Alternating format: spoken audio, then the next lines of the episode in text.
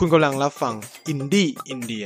รายการที่จะมาเล่าเรื่องราวของอินเดียในแบบอินดี้ผ่านมุมมองของอดีตนักเรียนไทยในอินเดี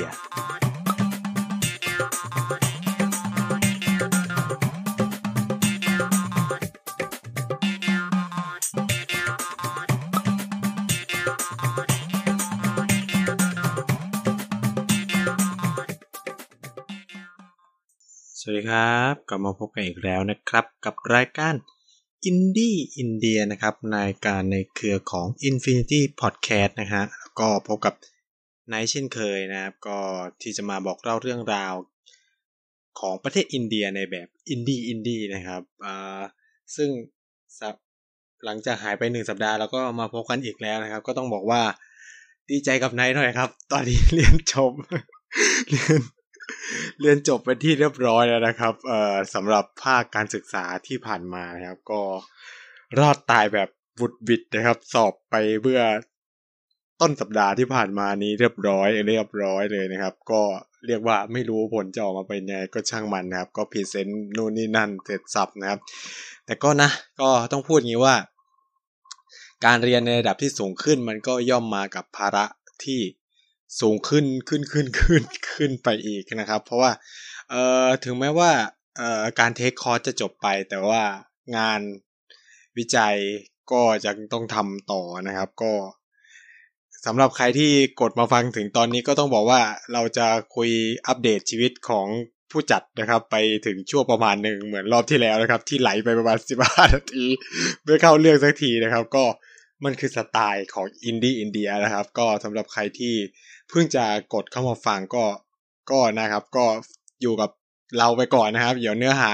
เพราะว่าเวลาได้จะเขียนแปะแล้วก็จะบอกว่าอ๋อเนื้อหามันจะอยู่ตั้งแต่นาทีนี้เป็นต้นไปเนาะอะไรเงี้ยแล้วก็จะมาคุยอัปเดตรีแลกซ์นะพักผ่อนก็เรียกว่าเป็นการผ่อนคลายสมองของทุกคนก่อนที่จะไปเข้าเรื่องราวของเราซึ่งก็เขียนไว้ไว้แล้วนั่นแหละนะครับในในหัวในหัวข้อก่อนที่ทุกคนจะคลิกเข้ามาก็อย่ามาอัปเดตนะว่าชีวิตตัวเองเป็นไงบ้างคือผมอะถือว่าพอดแคสต์มันเป็นเหมือนแบบที่ไว้พูดคุยที่ไว้ระบายกับคุณผู้ฟังนะครับว่าเออตัวเองเป็นยังไงเจออะไรบ้างอะไรเงี้ยมันก็มันก็มีความน่าสนเขาเรียกว่ามีอะไรที่อยากพูดก็พูดอะไรเงี้ยครับก็ได้ปลดปล่อยตัวเองมากกว่านะครับก็ถือว่าผ่านพ้นไปได้ด้วยดีโดยที่ตอนนี้ก็ยังไม่ทราบว่าอินเดียจะเปิดเอ้ยจีนสิจีนจะเปิดให้กลับไปเรียนเมื่อไหร่นะก็ไม่ยังไม่มีวี่แววนะครับแต่ว่ากำหนดการของมอไหนเนี่ยก็คือออกมาแล้วแล้วก็ยังไม่ได้เปลี่ยนแปลงอะไรว่าเออจะเรียนออนไลน์หรืออะไรนะคือยังในระเบียบยังเป็นการเรียนการสอนปกติอยู่นะครับก็หวังว่าใช่ว่าหวังว่าจะได้กลับมั้งเนาะคือสำหรับไหนเนี่ยกลับหรือไม่กลับก็ไม่มีอะไรเขาเรียกว่าไม่ได้มีผลดีผลเสียผลร้ายอะไรกับตัวเองเพราะงานวิจัยก็ต้องต้องทำต่อนะครับเพราะว่าอย่างที่เคยเล่าไปแล้วว่าที่จริงค่อนข้างโหดมากในการเรียนเนี่ยข้อหนึ่งคือคุณต้องตีพิมพ์ใช่ไหมแล้วก็ต้องทำวินัยผลด้วยแล้วก็เนี่ยต้องเทคคอร์สด้วยซึ่งนายคาดว่าจะเทคคอร์สจบในปีที่สปีหน้านะครับคือปีสองเทอมสุดท้ายนะครับคือมันจะมาพร้อมกับการเทคคอร์สจบแล้วก็ต้องส่ง proposal thesis ด้วยแล้วก็ present ด้วยนะครับอันนี้ก็บอกเล่านะเผื่อเผื่อใครอยากจะมาเรียนต่อในระดับที่สูงขึ้นสำหรับป.โทเนี่ยก็จะเป็นเอ่อเรียนปีหนึ่งแล้วก็เขียนวิทยาพลอีกปีหนึ่งก็จะเป็นสองปีแต่ถ้าในหลักสูตรภาษาจีนเนี่ยก็จะเรียนสามปีเนาะแต่ถ้าเป็นหลักสูตรนานาชาติก็เรียนกันแค่สองปีนะครับส่วนปริญญาเอกเนี่ยสี่ปีแล้วก็อาจารย์นั้นก็พยายามจะยื้อให้ทุกคนอยู่ในสี่ปีแม้ทุกคนจะทำ requirement ครบหมดแล้วแหละแต่แกก็ไม่ให้จบนะเพราะว่าแกจะเอาไว้เขียนเปเปอร์แล้วก็ทำงานวิจัยรุ่นพี่ผมทำ requirement เสร็จจับหมดแล้วอะไรเงี้ยเอ่ออย่างที่เราไปว่าก่อนหน้านี้คือแบบเราเข้าไปแบบมึนๆงงๆแบบจบรัฐศาสตร์ไปเรียนเศรษฐศาสตร์อะไรเงี้ยก็เลยต้องเรียนใหม่ตอนนี้ผมก็เลยต้องเทคคอร์สเซล่านะครับเรียนสแตทเรียนอีโคโนเมตริกนะแล้วก็เรียนหลายอย่างมากที่เกี่ยวกับเลขนะครับเพื่อจะเอาไปแอพพลายกับเอ่อเรื่องประเด็นที่ผมศึกษานะครับซึ่งซึ่งมันก็จะแบบยากคือคือมันมันมันค่อนข้างจะพลิกคือผมส่ง proposal สำหรับทำปริญญาเอกเนี่ยในประเด็นเกี่ยวกับความสัมพันธ์ระหว่างประเทศแล้วการพูดนี้ก็คือทำเรื่องประเด็นความมั่นคงพลังงานแล้วก็ เขาเรียกว่าการแข่งขันกันทางด้านความมั่นคงพลังงานระหว่างจีนกับอินเดียอะไรเงี้ยเพื่อเราก็จะไปดูข้อมูลของทางจีนอะไรเงี้ยโอ้เขาก็ถามว่าเออแบบคนไหนไม่รู้ภาษาจีนลำบากไหมนู่นนี่นั่นคือต้องพูดอย่างนี้ว่าข้อมูลของจีนค่อนข้างดีมากนะครับเออถ้าใครจะทำคือมันมีการเก็บข้อมูลที่ดีมากมี data ที่แบบโอ้โหคือสำหรับใครที่อยากทำวิจัยอ่ะมันคือขุมทรัพย์นะผมว่าจีนคือยิ่งถ้ารู้ภาษาจีนมันจะยิ่งเยี่ยมมากแต่ผมก็คือว่าให้เพื่อนคนจีนที่เรียนด้วยกันช่วยเนาะเออเวลาจะขอหาข้อมูลอะไรเขาก็จะบอกอันเนี้ยมันคือหัวข้อนี้หัวข้อนี้เราก็จะแบบให้เขาช่วยดูให้หน่อยอะไรเงี้ยเพราะว่ามันเข้าเข้าถึงไม่ยากนะข้อมูลของทางจีนเปิดเปิดเข้าหมดเลยแต่ถามว่าตัวเลขนั้นจริงหรือปลอมเนี่ยผมก็ไม่รู้ก็จะคือคือเราก็ไม่ได้เป็นคนเก็บเพราะเราดึง secondary หรือแบบข้อมูลแบบทุติยภูมิหรือมันจริงๆมันก็เป็นปฐมภูมิแหละที่มันเก็บโดยหน่วยงานนั้นนะแต่คำถามที่คนมักจะมีปัญหากับกับกับข้อมูลตัวเลขของจริงก็คือเฮ้ยมันจริงไหมแต่ก็แล้วไงอ่ะคือคือคือในข้อมูลที่เราเห็นทุกวันนี้เราก็ไม่รู้มันจริงหรือไม่จริงแต่ว่าในเชิงศึกษาเราก็ต้องเชื่อว่าเออมันออกมาจากหน่วยงานแล้วมันก็ต้องจริงไว้ก่อนอะไรเงี้ยนะครับก็คือเราในฐานะผู้วิจัยมันก็คงไม่มีความสามารถที่จะลงไปเก็บเองนะต้องพูดอย่างนี้ครับก็ก็ต้องดึงข้อมูลของเขามาคำนวณเนาะใช้โมเดลนู่นนี่นั่นอะไรเงี้ยครับก็ให้เพื่อนช่วยไปนะครับเพื่อที่ตัวเองจะได้รอดไป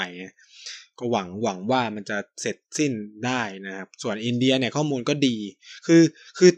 ทั้งตอนที่ไปอยู่ทั้งจีนแล้วก็อินเดียเนี่ยก็จะได้เห็นเลยว่าเออสองประเทศนี้มีระบบฐานข้อมูลที่ดีแต่ว่าลักษณะการเก็บมันอาจจะต่างกันนิดนึงคือในจีนเนี่ยเราอาจจะสามารถแบบเฮ้ยไปโหลดเป็นแบบ Excel ได้เลยไปแบบนู่นนี่นั่นแต่ในอินเดียเนี่ยมันจะเป็นแบบ พี ดี เอฟ เราก็คือต้องก๊อปจาก พี ดี เอฟ มาลงแบบใน Excel อีกทีนึงหรือใส่เข้าไปในโปรแกรมอะไรของเราอีกทีนึงเนี่ยแต่ว่าถามว่า data ย้อนหลังไปได้กี่เยอะมากนะครับส่วนไทยนั้นตอบเลยว่า พี ดี เอฟ ก็ไม่มีไม่ต่อเนื่องขาดขาดหายๆนะครับ Excel ก็คือแทบอย่าหวังเลยนะครับคือนี่เลยเป็นเหตุผลว่าทำไมผมมาเรียนต่อแล้วก็เลยไม่ทำเรื่องไทยแล้วก็หนึ่งก็คือไม่ได้สนใจประเทศไทยอยู่แล้วเออต้องพูดแบบตรงไปตรงมาคือคือไม่ได้อยากทำเรื่องไทยอ่ะคือหลายคนก็จะบอกผมว่าเออทำไมไม่ทำประเทศตัวเองนู่นนี่นั่นอะไรเงี้ยผมก็บอกถ้าผมทำไทยก็อาจจะไม่จบเพราะว่าไม่มีข้อมูลอะไรเลยตอนนี้มีรุ่นพี่คนหนึ่งเรียนในหลักสูตรเดียวกันทำเรื่องไทยตอนนี้คืองานคือพี่คนนั้นคือต้องถึงขนาดแบบไปฝึกงานอ่ะเพื่อจะไปเอาข้อมูลข้างในหน่วยงานมาเขียนงานให้กับอาจารย์ซึ่งคือถ้าโดยค่าเฉลี่ยคุณจะจบได้ด้วยการมีหก paper เนี่ยอย่างน้อยนะครับต้องมีเทอมละหนึ่งชิ้นส่งให้อาจารย์ถูกไหมแต่นี่คือพี่เขาสองปีแล้วยังไม่มีสักชิ้นเลยอะไรเงี้ยก็อาจจะต้องมาเร่งตอนสุดท้ายซึ่งผมก็ไม่รู้นะว่าพี่เขาจะทำยังไงเออแต่นี่มันก็เป็นความยากลำบากในการทำเรื่องประเทศไทยผมก็เลยไม่ทำแล้วก็ไม่เราไม่ได้สนใจเรื่องประเทศไทยอ่ะเราสนใจอินเดียเราสนใจจีนอ่ะเราก็เลยคือก็เลยไม่ได้คือผมเข้าใจแล้วว่าคนไทยส่วนใหญ่ก็คือเรียนต่อก็แบบทำเรื่องไทยกันเยอะมากนะหรือแบบเออนู่นนี่นั่นแหละก็ก็ก็เป็นคนไทยใครทำได้มันก็เป็นสิ่งที่ดีผมก็พูดอย่างนี้แต่ว่ามันไม่ได้ความสนใจส่วนตัวของผมนะครับคือ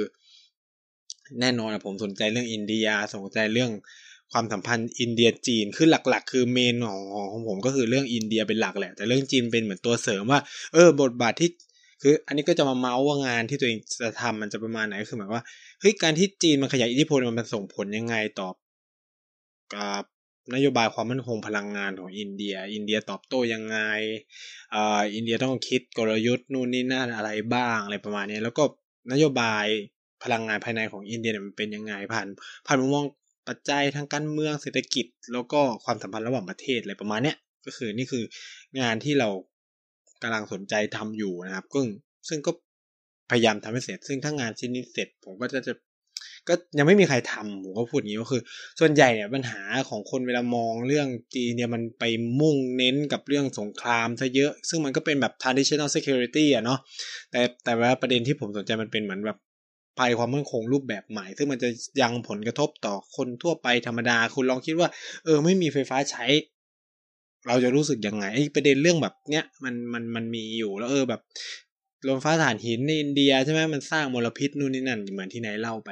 เยอะแยะมากมายนะครับก็อันนี้ก็เป็นช่วง เล่าให้ฟังนะ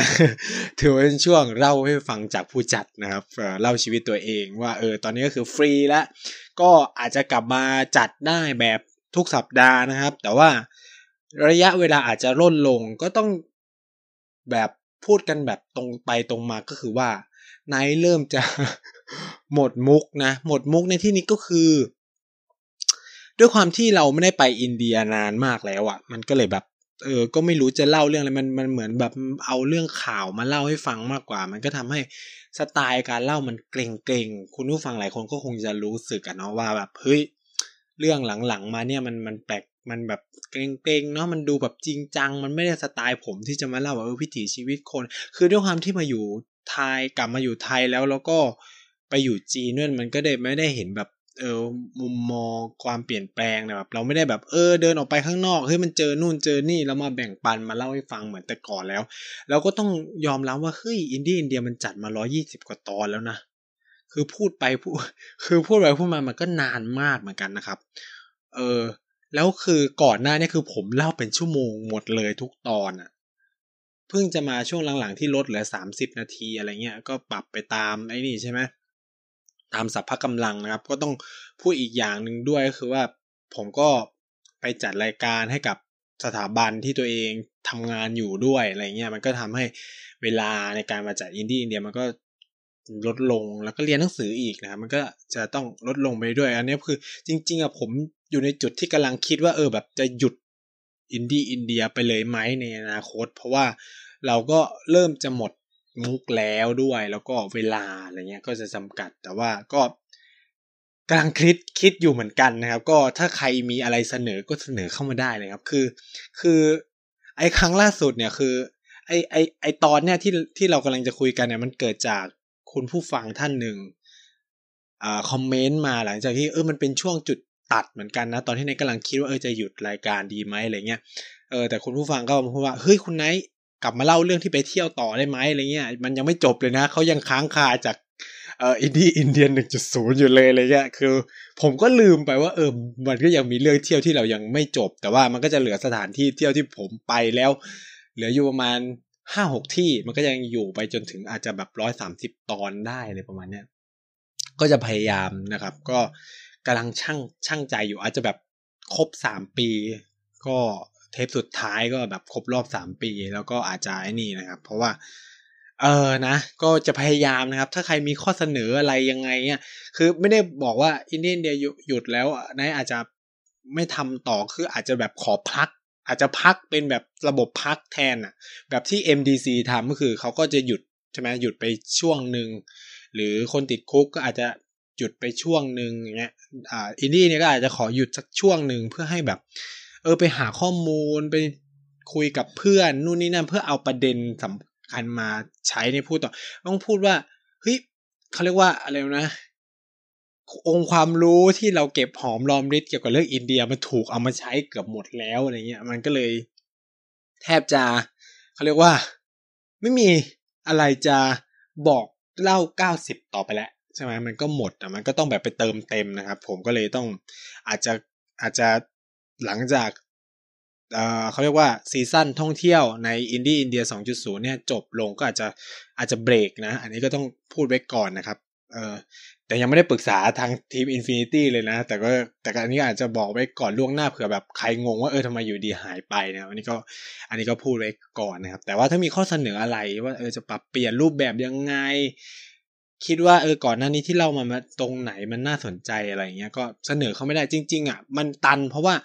เราก็ไม่รู้ว่าจะเอาเรื่องอะไรมาเล่าแล้วเราก็ไม่รู้ว่าคุณผู้ฟังเนี่ยอยากอยากฟังเรื่องอะไรเรายังไม่เล่าเรื่องอะไรไปบ้างคือคือพูดตรงๆนะไอ้ร้อยตอนที่ผ่านมาเนี่ยก็ยังจำไม่ได้เหมือนกันว่าเอ้ยนี่คือต้องกดไปย้อนว่าเออเราเล่าอะไรไปบ้างเราว่าอะไรเงี้ยคือบางทีก็จำไม่ได้นะครับก็ใครอยากฟังเรื่องอะไรก็ก็ก็แชทเข้ามาไม่ว่าจะทาง Infinity ใช่ไหมในในเพจ Facebook หรือใน Insta เอ่อใน SoundCloud ก็ได้นะครับหรือเอ่อช่องทางติดต่อในในทาง Twitter ก็ได้นะครับก็คือได้หมดทุกช่องทางนะครับก็ติดลองลองทักเข้ามา นะคือก็อยากรู้เหมือนกันว่าเออแบบคุณผู้ฟังเนี่ยอยากอยากอยากฟังเรื่องอะไรอะไรเงี้ยครับหรือฝากมาทางเพจก็ได้นะก็จะพยายามเอาเรื่องนั้นมาเล่าให้ฟังเพื่อจะให้แบบอินดี้เนี่ยมันก็อยู่ต่อไปได้เรื่อยๆของมันนะครับแต่ว่าพูดตรงๆก็สามปีแล้วนะเราก็แบบไม่ได้รีแบรนด์อะไรเลยนะครับแล้วก็แต่ก็ยังมีความภูมิใจนะมีความภูมิใจว่าเออมันเป็นเราเป็นรายการเดียวบนจักรวาลของพอดแคสต์ไทยที่เล่าเรื่องอินเดียนะครับคือถ้าใครจัดอันดับนี่รายการผมต้องมาที่หนึ่งแน่นอนนะเออเพราะว่ามีอยู่รายการเดียวคือยังไม่เห็นรายการอื่นเลยก็หวังว่าอาจจะมีคนอื่นที่อยากจะออกมาเล่ามุมมองเกี่ยวกับประเทศอินเดียของตัวเองที่ตัวเองได้ไปสัมผัสบ้างก็ดีนะครับผมก็อยากฟังคนอื่นเขาเล่าเรื่องอินเดียบ้างไม่ใช่แบบเออฟังเรื่องของตัวเองเล่าอยู่ฝ่ายเดียวอะไรอย่างงี้ก็นะอันนี้ก็เป็นช่วงเขาเรียกว่าเล่าสู่กันฟังนะครับก็สำหรับสัปดาห์นี้เนี่ยที่เราจะมาคุยกันเนี่ยก็ตามหัวข้อเลยนะครับก็คือบุกเชนไนนะก็คือหรือดินแดนรัฐมินนาดูก่อนหน้านี้เคยเล่าเรื่องเขาเรียกว่าความต่างเนาะระหว่างอินเดียเหนือกับอินเดียใต้เราเคยคุยกันไปนะครับว่าเออมันมีลักษณะความแตกต่างกันระหว่างคน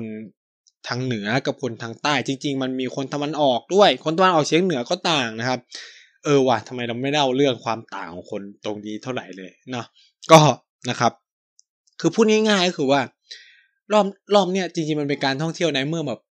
เออก็นานพอสมควรแต่ยังคงตราตึงนะครับคือเชนไนเนี่ยเป็นเมืองหนึ่งที่ผมไปถึงสามรอบนะสอง สองรอบสองรอบด้วยกันก็คือแล้วก็ไปอยู่นานๆเลยก็คือประมาณครั้งแรกเนี่ยไปประมาณ สองถึงสาม สัปดาห์นะครับครั้งที่สองก็ไปประมาณสัปดาห์กว่าๆก็คือไปอยู่บ้านเพื่อนนั่นเองนะครั้งแรกเนี่ยไปตอนช่วงที่ยังคงเรียนอยู่ที่อินเดียนะก็เป็นความฝันว่าอยากนั่งรถไฟระยะทางไกลๆนะไปไปที่ทางใต้นะครับก็ได้รับประสบการณ์หฤหันจริงๆนะครับก็คือตอนนั้นเนี่ยปิดเทอมฤดูหนาวรอบที่สองนะครับก็คือเป็นเทอมปีที่สองแล้วเข้าปีมันคือเทอมมันเรียนสี่เทอมเนี่ยมันคือปิดเทอมเอ่อปิดเทอมของเทอมสามอ่ากำลังจะเข้าเทอมสุดท้ายอะไรเงี้ยก็ไปเที่ยวบ้านเพื่อนก็คือคุยตกลงกันกับเพื่อนแล้วว่าเออจะไปหานะนู่นนี่นั่นก็เดินทางไปนะครับก็นั่งรถไฟซึ่งรถไฟเนี่ยใช้เวลาสองคืนสองวันเต็มๆนะครับ ให้นึกระยะทางกันเอาเองนะครับแล้วเนี่ยคือรถไฟอินเดียซึ่งเร็วกว่ารถไฟไทยแล้วนะสองคืนสองวันเต็มๆแต่ไปหน้าหนาวมันก็อากาศดีนะครับถ้าไปหน้าร้อนก็คือตายแน่นอนคือสภาพบรรยากาศเนี่ยมันก็จะแบบในบนรถไฟคือผมต้องบอกว่าผมไปรถไฟชั้นสองนอนก็คือรถนอนพัดลมนั่นเองซึ่งมันจะเป็นแบบสามระดับที่เคยเล่าไปว่าเออรถไฟอินเดียเนี่ยมันมีหลายเกรดมากเลยนะครับส่วนใหญ่คนไทยเนี่ยก็คือจะเป็น เอ ซี สาม เอ ซี สาม ก็คือรถไฟแอร์มีสามที่นอนคือในหนึ่งในหนึ่งล็อกเนี่ยมันจะมีหกที่นอนนะครับเออก็คือสองฝั่งถูกมั้ยแต่ว่ามันจะมีรถไฟ เอ ซี สอง ด้วย เอ ซี สอง เนี่ยก็คือสอง สองชั้นนอนอ่าแล้วก็มี เอ ซี หนึ่ง นั่นก็คือรถไฟแอร์ชั้นหนึ่งซึ่งจะเป็นห้องห้องห้องส่วนตัวเลยนะครับ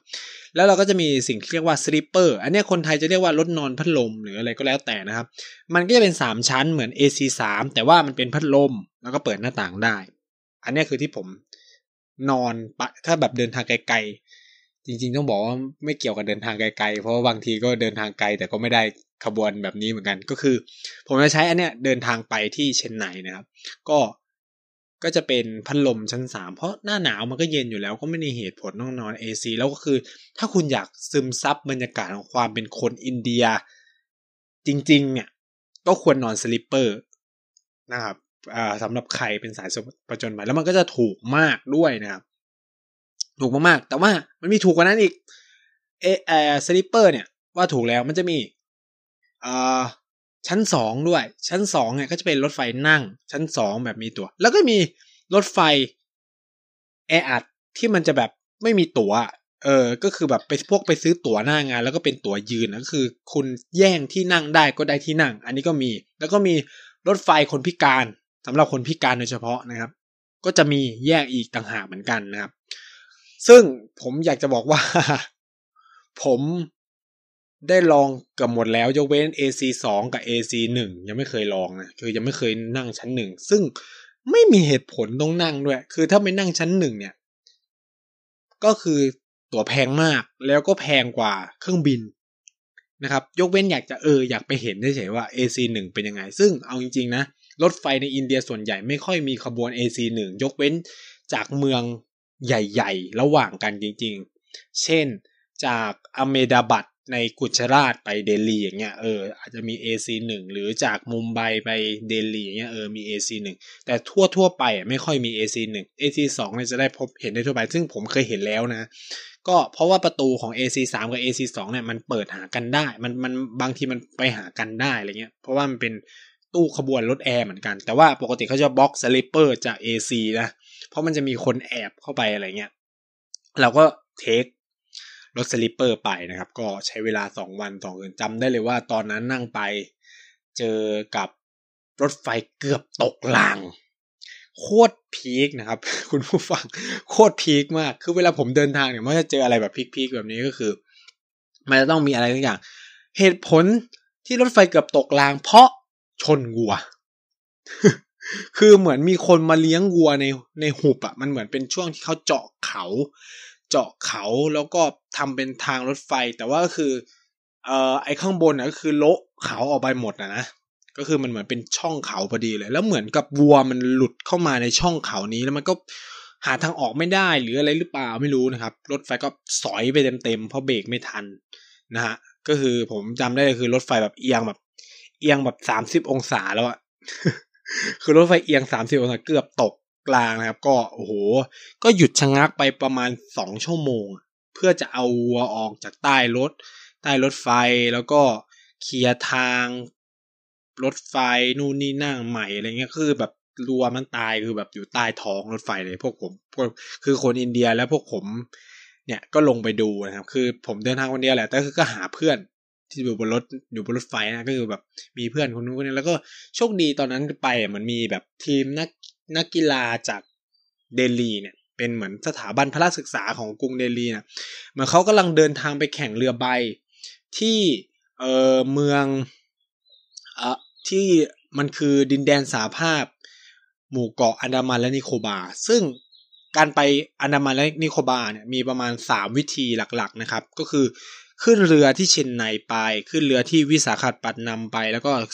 ขึ้นเรือที่เกากัตเกากัตตาไปหรือถ้าไม่ขึ้นเรือก็บินไปนะครับมีประมาณสามซึ่งครึ่งซึ่งก็เท่าที่ฟังพวกเขาก็คือเหมือนกับว่าก็คืองบประมาณมีจำกัดก็เลยต้องนั่งเรือซึ่งจากเชนไนอ่ะไปจะถูกที่สุดแล้วก็เรือมันค่อนข้างทันสมัยที่สุดอะไรเงี้ยเขาก็เลยตัดสินใจไปแล้วเหมือนจะมีธุระอะไรที่เชนไนก่อนแล้วก่อนจะข้ามไปอันดามันนิโคบาร์ด้วยอันนี้คือก็เป็นความรู้ใหม่ของผมเหมือนกันว่าเออมันนั่งเรือไปอันดามันและนิโคบาร์จากจากเชนไนได้อะนะก็ก็เป็นประสบก็คือก็จดไว้นะครับว่าว่าเออต่อเผื่ออยากไปอันดามันนิโคบาร์แล้วก็มานั่งเรือจากเชนไนหรือมาจากกัลกัตตาไปก็ได้อะไรอย่างงี้ก็ก็ก็ได้เป็นแก๊งนักเรียนเป็นเพื่อนนะครับก็นั่งคุยกันซึ่งคือมันก็สนุกตลกดีเหมือนกันว่านักกีฬานี่เป็นนักกีฬาในสายแบบต่อสู้ยูยิสูหรืออะไรทุกอย่างเนี่ยเขาก็จะรู้จักการแข่งขันพวกกำลังภายในทั้งหมดเขาก็บอกเฮ้ยเนี่ยแล้วคือแบบเขาคุยกันไปมาเขาก็แบบเราก็บอกเออเราเป็นคนไทยด้วยนี่นั่นเขาก็บอกเฮ้ยเนี่ยแบบเคยไปแข่งที่เชียงใหม่ด้วยอะไรเงี้ยก็คือแบบยังยังชอบประเทศไทยอยู่เลยนะเนี่ยยังอยากกลับไปอยู่เลยพวกเด็กๆนะก็คุยกันนะเขาบอกโหเนี่ยแบบเห็นแบบคนไทยโชว์มวยคือเก่งมากเหมือนเขาน่าจะเป็นสายแบบแสดงอ่ะไม่ใช่แบบเป็นเป็นกีฬาที่แบบแข่งชกต่อยนะครับมันจะมีกีฬาแบบเนี้ยมันจะสายต่อสู้มันเหมือนอารมณ์แบบเทควันโดสายเตะเตะเตะทำคะแนนกับเทควันโดสวยงามอะไรเงี้ยเออพวกเขาก็จะเป็นแบบแข่งแบบสวยงามเนี่ยเขาบอกเออคนไทยเนี่ยแสดงมวยไทยสวยมากนู่นนี่นั่นก็แบบคุยกันไปเด็กๆนั่นก็แบบเป็นเพื่อนตลอดทางแล้วก็แบ่งหน้าตาของคนอินเดียก็จะแบ่งคือมีอะไรมาก็จะแบ่งกันกินนู่นนี่นั่นผมก็เออแชร์ข้าวแชร์อะไรกันไปนะครับผมก็จะแบบซื้อตุนตุนตุนมาจากเดลีแล้วก็แพ็คนะแล้วก็เอาเข้ามากินเอามากินด้วยบนรถนู่นนี่นั่นนะครับเพราะว่าบางทีซื้อบนรถเนี่ยมันไม่ค่อยโอเคนะวันนี้คือหนึ่งคือมันแพงแล้วก็มันไม่อร่อยผมก็เลยมักจะแบบซื้อตุนกับเก็บแล้วก็ใส่ที่แบบเป็นแบบ มันจะเป็นเหมือนถังเก็บความร้อนแล้วมันก็เก็บความเย็นด้วยด้วยนะครับผมก็จะแบบเช่นซื้อชิคเก้นชาวามาซื้ออะไรเงี้ยที่มันแบบกินง่ายๆที่เป็นแบบโรลผมก็จะยัดใส่ไว้เนี่ยมันก็จะเก็บไปได้นานมากนะครับมันก็จะมีความอุ่นอยู่แล้วก็มันก็ยังคงความอร่อยอันนี้ก็จะเป็นสูตรของผมเวลาเดินทางนะเพราะว่าอย่าลืมนะครับถ้าคุณท้องเสียขึ้นมามันจบทุกอย่างมันจบทริปทุกอย่างคุณเป็นจบทุกอย่างเลยครับก็นะมันก็เลยต้องทำแบบเนี้ยเพื่อจะหนึ่งคือเซฟคอสนะแล้วก็สองคือได้กินอาหารอร่อยแล้วก็ปลอดภัยนะผมก็จะทำแบบเนี้ยเวลาเวลาจะเดินทางอันนี้เราก็จะแบบเจอเพื่อนในในมุมแบบเนี้ยคือถ้าใครเนี่ยไปสลิปเปอร์มักจะได้เจอบรรยากาศแบบนี้ใครที่สนใจไปอินเดียผมก็แนะนำให้จองรถสลิปเปอร์นะแต่ว่ารถสลิปเปอร์เนี่ยมันจะมีลักษณะพิเศษมากๆอย่างหนึ่งก็คือว่ามันจะมีพวกที่แบบไม่มีตั๋วแต่กระแซกกระแซกกระแซกกระแซกเข้ามาซี่อะไรประมาณนี้ก็คือเข้ามาเบียดนั่งด้วยแบบงงๆคือแบบอ้าวเอ๊ะมันมีแค่สามที่นั่งเอ๊ะทำไมมันมีคนที่สี่เอ๊ะทำไมมันมีคนที่ห้าแล้วคือเนียนมากครับคือนั่งปุ๊บแล้วก็ทำเป็นคุยกับเรานู่นนี่นั่นผมก็จะแบบอะไรของมันวะคือแบบคือคือคือคือก็แบบโอเคแหละช่วงนั่งอ่ะมันไม่เท่าไหร่เพราะว่าที่นั่งมันเยอะมากมันก็แบบแล้วผมเนี่ยก็คือสูตรนะสูตรสำหรับใครก็ตามที่ที่จะจองรถไฟเนี่ยแนะนำให้จองชั้นบนสุดไปเลยถ้าคุณไม่ได้แบบแบบมีปัญหาอะไรกับสรีระร่างกายในการปีนขึ้นรถไฟเนี่ยก็คือแนะนำชั้นบนสุดเพราะหนึ่งนะครับชั้นบนสุดก็คือวางของได้สองคือถ้าแบบอยากจะนอนก็นอนได้ทุกเมื่อเลยนะแล้วก็ถ้ามันเจอเคสแบบเนี้ยไอ้พวกกระแซะกระซิบกระซาบกระเซาะกระแซงแล้วแบบพวกเข้ามานั่งโดยที่แบบไม่อะไรเงี้ยก็คือหนีขึ้นไปนั่งข้างบนจบนะครับแต่มันก็จะแบบคลอนนิดนึงนะครับแต่ก็แน่นอนอ่ะก็คือคุณไม่ต้องใส่ใจอะไรไม่ต้องคุยอะไรกับคนพวกนั้นอะไรเงี้ยแต่ถ้าสายแบบชอบจ้อแจ๊ะก็ตามสบายนะครับแต่ว่าปัญหาของผมเนี่ยจะเจอ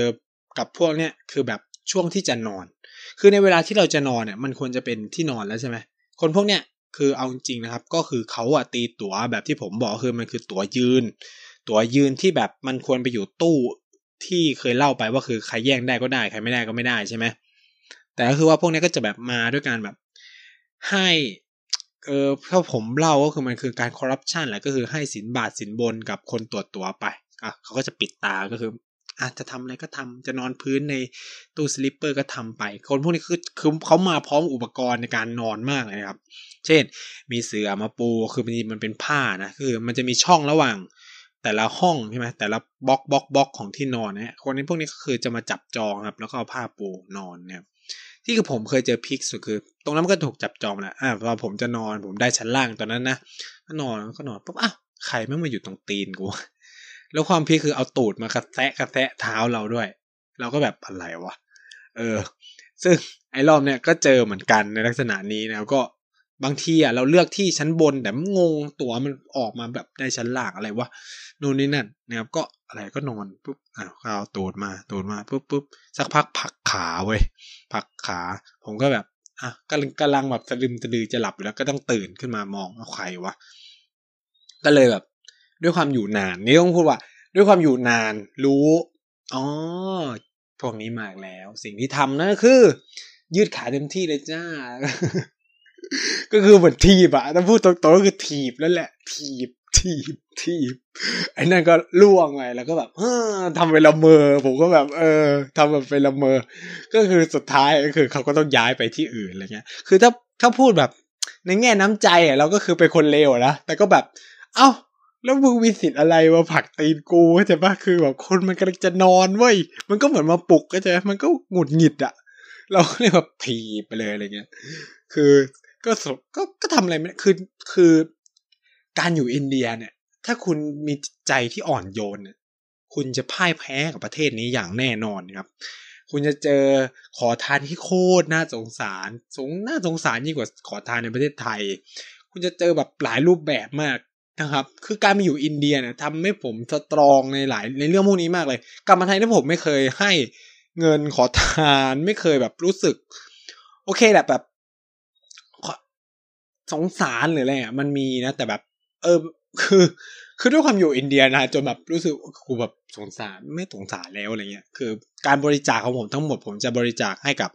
พวกโรงพยาบาลหรืออะไรเงี้ยที่มันจะแบบเออมันเอาไปก่อประโยชน์จริงๆให้กับคนอื่นในเชิงการรักษาหรืออะไรเงี้ยนะครับแต่จะแบบเออคือไม่ได้ว่านะถ้าใครจะให้หรืออะไรก็คือก็เป็นสิทธินะผมอย่างที่บอกก็คือว่ามันเป็นสิทธิเลยแต่ว่าอย่างผมเนี่ยก็คือผมจะไม่ไม่แบบอย่างนี้นะครับเพราะว่าคือผมอยากแบบให้ให้ของพวกเนี้ยคือคือให้เงินขอทานไปแล้วเขาเลิกเป็นขอทานไหมคำตอบคือไม่ไงมันเป็นปัญหาเข้าใจปะคืออันเนี้ยอันเนี้ยคือสิ่งที่ผมคิดว่าเออมันไม่ไม่ก่อให้เกิดประโยชน์นะครับคือเขาทำบางคนทำอาชีพขอทานจนเป็นอาชีพแล้วก็อย่าลืมว่าเนี่ยพอความสงสารในหมู่คนไทยมันก็ทำให้เกิดมิจฉาชีพในเวลาต่อมานี่คือปัญหามากๆนะครับผมก็เลยแล้วขอทานก็ไม่ได้ยื่นเสียภาษีนะครับเราก็ไม่รู้รายรับรายได้รายได้รายรับอะไรของขอทานเลยอะไรเงี้ยในอินเดียเนี่ยโอ้โหมันจะหลากหลายรูปแบบมากคือแบบให้ไม่ได้ถ้าให้หนึ่งมันจะมาเป็นสิบแล้วก็ตามมาเป็นร้อยได้เลยนะครับแต่การให้เป็นสิ่งที่ดีไหมคำตอบคือเป็นสิ่งที่ดีแต่ว่ามันไม่นำไปสู่การแก้ไขปัญหาผมพูดอย่างนี้มันไม่นำไปสู่การแก้ไขปัญหาว่าเออคือเหมือนว่าเอาให้เงินขอทานแล้วไงต่ออ่ะคุณก็ต้องคอยให้อย่างเงี้ยไปทุกวันทุกวันโดยที่รัฐก็ไม่ได้มาแก้ไขอะไรอันนี้คือผมโทษรัฐนะรัฐก็ไม่ได้มาแก้ไขอะไรอะไรเงี้ยเออในอันนี้ก็เป็นแบบนี้เหมือนกันผมก็เลยแบบไม่อะไรกับเรื่องพวกนี้อีกเลยเพราะว่าต้องอยู่แบบสตรองอ่ะคือด้วยความเป็นคือเป็นคนอินเดียในประเทศอินเดียก็ต้องสตรองแล้วนะเป็นคนต่างชาติในอินเดียแม่งต้องโคตรสตรองเข้าไปอีกนะครับซึ่งคนดีเนี่ยก็เยอะผมพูดอย่างนี้คนดีแบบเยอะอย่างที่ผมเล่าไปก็คือเราก็เจอระหว่างทางเนี่ยมันก็เจอคนอินเดียนู่นนี่นั่นนะเด็กๆพวกนี้ก็น่ารักคือคนยุคใหม่ของคนอินเดียผมว่าค่อนข้างน่ารักแต่ว่ามันเป็นเปอร์เซ็นต์ที่น้อยที่พูดง่ายๆคือเราเจอคนดีดีกว่านะคือผมเนี่ยจะมักถูกว่าว่าเออแบบเอาเพอร์สเปกทีฟของตัวเองมาไม้เนี่ยคือแต่อย่างที่บอกคืออินดี้อินเดียไม่ใช่รายการแบบอะคาเดมิกอะเข้าใจป่ะไม่ได้แบบรายการวิชาการมันเป็นรายการแบบก็เข็ดอะไรก็มาเล่าแบบนั้นแล้วมันก็เล่าผ่านมุมมองของของตัวเองอยู่แล้วนะครับคือโอเคคุณเห็นต่างจากผมอ่ะมันก็ไม่ผิดมันก็มันก็เป็นมุมมองของคุณคือแม้กระทั่งผมเนี่ยตอนไปเรียนนะผมพูดงี้ไปเรียนก็คือแบบผมก็เจอแบบเพื่อนที่ดีมากๆแล้วก็ทำให้เราอ่ะมองอินเดียแบบดีแบบคนอินเดียดีมากในขณะที่คนรอบตัวผมแต่ละคนเนี่ยเนี่ยพวกรุ่นพี่ที่ตามไปเรียนหลังๆคือแบบเจอเพื่อนแย่เจอเพื่อนร่วมคลาสเมทไม่ดีนู่นนี่นั่นอ่ะซึ่งมันก็ทำให้เขารู้สึกไม่ดีกับคนอินเดียผมก็จะผมก็เนี่ยเวลาผมพูดอะไรกับใครเนี่ยผมจะพูดอย่างนึงว่าผมเนี่ยมันมีกุศลอย่างนึงในชีวิตนะคือว่ามิตรสหายอ่ะมักจะดีตลอดเออมันเป็นเหมือนกูเป็นบุญส่วนบุคคลนะของพวกนี้ของคือของพวกนี้ไม่เชื่อก็คือคุณเคยเป็นไหมคือความรู้สึกว่าเฮ้ยไอคือไม่ว่าจะย้ายที่ทำงานย้ายมหาลัยย้ายที่เรียนหรืออะไรก็แล้วแต่มักจะเจอเพื่อนร่วมงานที่ดีมักจะเจอเพื่อนเรียนที่ดีตลอดเวลาเลยคือผมเป็นไหมมาตลอดเลยยังไม่เคยรู้สึกว่าเฮ้ยซัฟเฟอร์กับกับการไม่มีเพื่อนแย่หรือแบบไม่มีเพื่อนหรืออะไรเงี้ยไม่มีเลยคือมาอยู่อินเดียก็เจอเพื่อนดีโดยแบบงงๆอยู่จีนก็เจอเพื่อนดีคือต้องบอกอย่างนี้หลักสูตรผมที่ผมไปเรียนมันเปิดเป็นสมัยแรกนะคือแบบเปิดเป็นหลักสูตรแรกตอนไปเรียนที่อินเดียเนาะแล้วคือทุกคนก็คือใหม่เจ้าหน้าที่คือใหม่ทุกวันนี้ผมก็ยังแชทคุยกับเจ้าหน้าที่ที่อินเดียแล้วก็เขาบอกว่าเออเนี่ยรุ่นแรกอะทำไมแบบดีรักใคร่กลมเกลียวมากคือรุ่นผมเนี่ยเป็นรุ่นเดียวที่มีถ่ายรูปจบอะคุณคิดแค่นี้แล้วกันเออแต่ว่าไอการถ่ายรูปจบมันมาจากการออร์แกไนซ์ของผมอะนะเพราะว่าผมรู้สึกว่าเออแบบไหนๆก็จะจบการศึกษากันแล้วคือแบบถ่ายรูปรวมกันไหมอะไรเงี้ยเออแล้วก็มีแบบตอนนั้นก็มีแบบคณบดีมาถ่ายด้วยแล้วก็มีเจ้าหน้าที่อะไรเงี้ยที่ผมก็จะแบบเออรักอะอะไรประมาณนี้ก็ถ่ายรูปจบกันแล้วหลังจากรุ่นผมอะก็ไม่มีแบบนี้อีกเลยเพราะว่า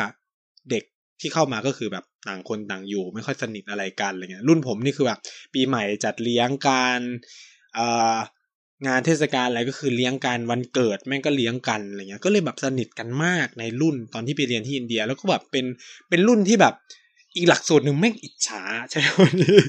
คืออยู่กันกลมเกลียวจนอีก อีกอีกอีกหลักสูตรนึงอิจฉาแล้วว่าแบบเอออยากมาเจออะไรแบบเนี้ยคือแม้กระทั่งต่างชาติเองยังรู้สึกอ่ะพวกเพื่อนต่างชาติผมที่อยู่อีกหลักสูตรนึงที่อยู่ในคณะเดียวกันนะมันก็บอกเฮ้ยทำไมหลักสูตรแกมันดีจังวะคือแบบดูคนอินเดียแบบช่วยเหลือคนต่างชาติดีมากอะไรเงี้ยคือผมก็จะเลยมักจะบอกกับรุ่นพี่ว่าเออแบบผมก็ไม่รู้อ่ะพี่แบบแม่งคือแบบโคตรดวงดีเลยเจอเพื่อนดีๆตลอดอะไรเงี้ยแต่แบบเนี่ยพี่เขาอย่างพี่เขาไปครับล่าสุดรุ่นพี่ผมไปเรียนปริญญาเอกแกไปเรียนเศรษฐศาสตร์แต่ว่าคืออยู่ในคณะเดียวกันแกก็บอกคือแบบแบบเพื่อนแบบเห็นแกตัวมากเช่นแบบไม่คือแบบย้ายคลาสคลาสเรียนย้ายเวลาเนี่ยแล้วเขามี WhatsApp ใช่ไหมไม่ดึงแกเข้ากลุ่มทั้งที่แบบมีปอเอกกันอยู่สองคนอีเพื่อนอ่ะใช่ไหมคือแบบก็เจอหน้ากันอะไรเงี้ยใช่ไหมอีเพื่อนอยู่ในกลุ่มนั้นแต่ว่าเราก็รู้จักกับรุ่นพี่ผมด้วยนะไม่ดึงเข้ากลุ่มแล้วก็มาบอกรุ่นพี่ผมเอ้าทำไมเธอไม่แบบไปเรียนคลาสล่ะเออทำไมถึงไม่ไปเรียนอะไรประมาณนั้นคือบอกหลังจากที่คลาสเรียนจบไปแล้วรุ่นพี่บอกอ้าวแล้วกูจะรู้ได้ไงกูไม่ได้อยู่ในกลุ่มเออแล้วทำไมมึงไม่บอกตั้งแต่ก่อนหน้านั้นเออคืออย่างเงี้ยเขาเล่นกันแรงนะคือถ้าในเชิงการศึกษามันก็แบบมีเตะขัดขาขัดแข้งกันมากคือแต่ผมยังไม่เจอแบบนั้นเข้าใจมั้ยเนี่ยแต่ว่าอันนี้คือรุ่นพี่ก็เอามาแบบคือระบายให้ฟังรุ่นพี่ผมที่แบบช่วยกันตอนช่วงคนไทยกับประเทศนี่ก็คือแบบเวลาเขาเวลาคนไทยประสานผ่านเพจเข้ามาเนี่ยผมก็จะแบบติดต่อรุ่นพี่เออพี่มันมีเคสแบบนี้แบบนี้ช่วยดูให้หน่อยอะไรเงี้ยเขาก็จะแบบช่วยอะไรเงี้ยก็เนี่ยมันก็แบบเนี่ยคืออินเดียมันก็มีสองมิติสองมุมนะครับอันนี้ก็เป็นโอ้โหสามสิบหกนาทีแล้วคือเล่า อะไรวะเนี่ยคือยังไม่ได้เข้าเรื่องเลยก็อันนี้คือแบบเดี๋ยวตัดแล้วกันตัดใช้ระบบแบบจอจีนะครับใช้ระบบจอจีนะครับคือคืองั้นก็ตัดเดี๋ยวเลือกเชนไนเนี่ยเดี๋ยวเอาไปเล่าเอพิโซดต่อไปนะเพราะว่าเกินจริงๆก็คือติดลมนะครับเมาส์บอยเรื่องดูเรื่องนี้เดี๋ยวต้องไปคิดชื่อตอนใหม่ก่อนนะครับก็สำหรับอ่าอินนี่อินเดียสัปดาห์นี้ก็ประมาณนี้ก็ใครโหตอนนี้คือ Infinity มีรายการเยอะมากเยอะจนแบบผมไล่ชื่อรายการไม่หมดเลยนะมี Human สี่จุดศูนย์ มีอ่าเอ่อ WhatsApp เชียงใหม่ใช่ไหมมี เอ็ม ดี ซี ที่เป็นเจ้าเก่ารายการเก่าๆของเรามี เอ็ม ดี ซี Movie Delight ของน้องฟอร์มนะครับแล้วก็มีคนติดคุกของกุ๊กบ่าวแล้วก็เอ่อ Minimalist นะของพี่หมีนะครับแล้วก็มี Infinity เนาะตอนนี้มี Start Up เอ่อ Start ยับใช่ไหม Start ยับอ่าวันเสาร์นะครับมี Make อะไร บี ซี สักอย่างนะครับเนาะก็มีหลายรายการมากนะครับอยู่ที่คุณผู้ฟังจะเลือกฟังเลยนะครับส่วนไหนตอนนี้เนี่ยหลักๆ ก, ก็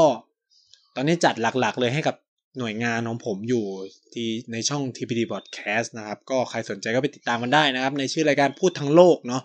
ใครอยากไปลองฟังก็ไปฟังกันดูอันนั้นก็จะเป็นแบบพูดเกี่ยวกับประเทศต่างๆทั่วโลกเลยอันนี้ก็คือเอาเรื่องที่ตัวเองไปเรียนมาเล่าให้ฟังเออในเชิงประวัติศาสตร์ทำไมอินเดียถึงมีปัญหากับปากีสถานอะไรเงี้ยเออทำไมจีนถึงเข้ามาในเอเชียใต้ทำไมอินเดียถึงมีปัญหากับจีนอะไรเงี้ยอันนี้ก็จะแบบในเชิงก็คือเล่าเรื่องวิชาการในแบบเข้าใจง่ายๆภาษาง่ายๆก็ยังคงเป็นสไตล์แบบไหนอยู่แต่แค่แบบเรื่องมันอาจจะแบบออกประวัติศาสตร์นิดนึงเศรษฐกิจการเมืองอะไรเงี้ยมันก็จะแบบไม่ใช่ไลฟ์สไตล์หรือแบบเป็นแบบ personal podcast แบบแบบ infinityหรืออินดี้อินเดียใน Infinity นะครับแต่ว่าพูดทั้งโลกมันจะเป็นสไตล์ที่แบบเออมันมีแพทเทิร์นมีเออมันมีที่มาที่ไปคือได้ความรู้อ่ะเออรายการได้ความรู้แล้วก็สนุกด้วยอะไรเงี้ยอันนี้ก็คือผมก็ทำทำให้กับทาง ที พี ดี Podcast อยู่ซึ่งก็ก็ก็เป็นก็ต้องพูดว่าเป็นงานอ่ะเออใช้คำนี้แล้วกันครับก็ใครสนใจก็ไปลองติดตามกันได้นะครับแล้วก็ช่องทางติดต่อของนายก็จะมี Twitter พูดทั้งโลกนะครับแอท ไนซ์ ทอล์ก ที เอชนะครับไปติดตามมันได้หรือใครมีบล็อกดิทก็ไปติดตามได้เนาะในบล็อกดิทที่ชื่อว่า Nice Talk นะครับเรามี YouTube ด้วยก็ชื่อว่า Nice Talk เหมือนกันนะครับก็ไปหาดูกันได้นะครับคือใน YouTube เนี่ยก็จะเอาคลิปพวกที่ไหนไปที่ไหนไปเที่ยวที่ต่างๆนะครับแล้วก็คลิปที่เมืองจีนอะไรเงี้ยไปลงไว้อะไรเงี้ยก็คือพูดง่ายเป็นที่เคลียร์คลิปวิดีโอใน storage ทั้งหมดของคอมพิวเตอร์นะครับก็เอาไปทิ้งทิ้งทิ้งไว้ในนั้นเลยครับแล้วก็ซึ่งก็พยายามตัดต่ออยู่นะครับแล้วต่อไปผมจะก็คือจะเนี่ยประมาณเนี้ยอัดพอดแคสต์แบบเนี้ยแต่ว่าก็จะทำเป็นมีภาพเคลื่อนไหว นะแล้วก็เราจะเป็นยูทูบเบอร์ด้วยนะในอนาคตอันไกลมากถ้าว่างนะครับถ้าว่างๆสักแบบเดือนนึงเทปนึงอะไรเงี้ยนะครับก็ไปติดตามกันได้นะครับถ้าทางเพจเนี่ยก็ India Vintage นะเพจหลักๆของหลักของไนท์เลยนะครับส่วนอีกเพจนึงก็คือกระแสเอเชียใต้ X พูดทั้งโลกนะครับอันนี้ก็ทำกันหลายคนนะก็ลองไปติดตามกันได้ตอนนี้ก็กำลังพยายามขยายเครือข่ายอยู่นะครับ Twitter ก็เนี่ย Nice Talk ที เอช นะครับมีอะไรก็เข้าไปถามไปตอบกันได้แล้วก็ฝาก Infinity Podcast กับทุกคนด้วยนะครับลองไปฟังรายการอื่นกันดูบ้างนะฮะก็มีรายการน่าสนใจเยอะแยะมากมายเลยนะครับอ่ะสำหรับสัปดาห์นี้ก็พูดมาเยอะพอสมควรแล้วก็ไว้เจอกันใหม่สัปดาห์หน้านะครับสวัสดีครับ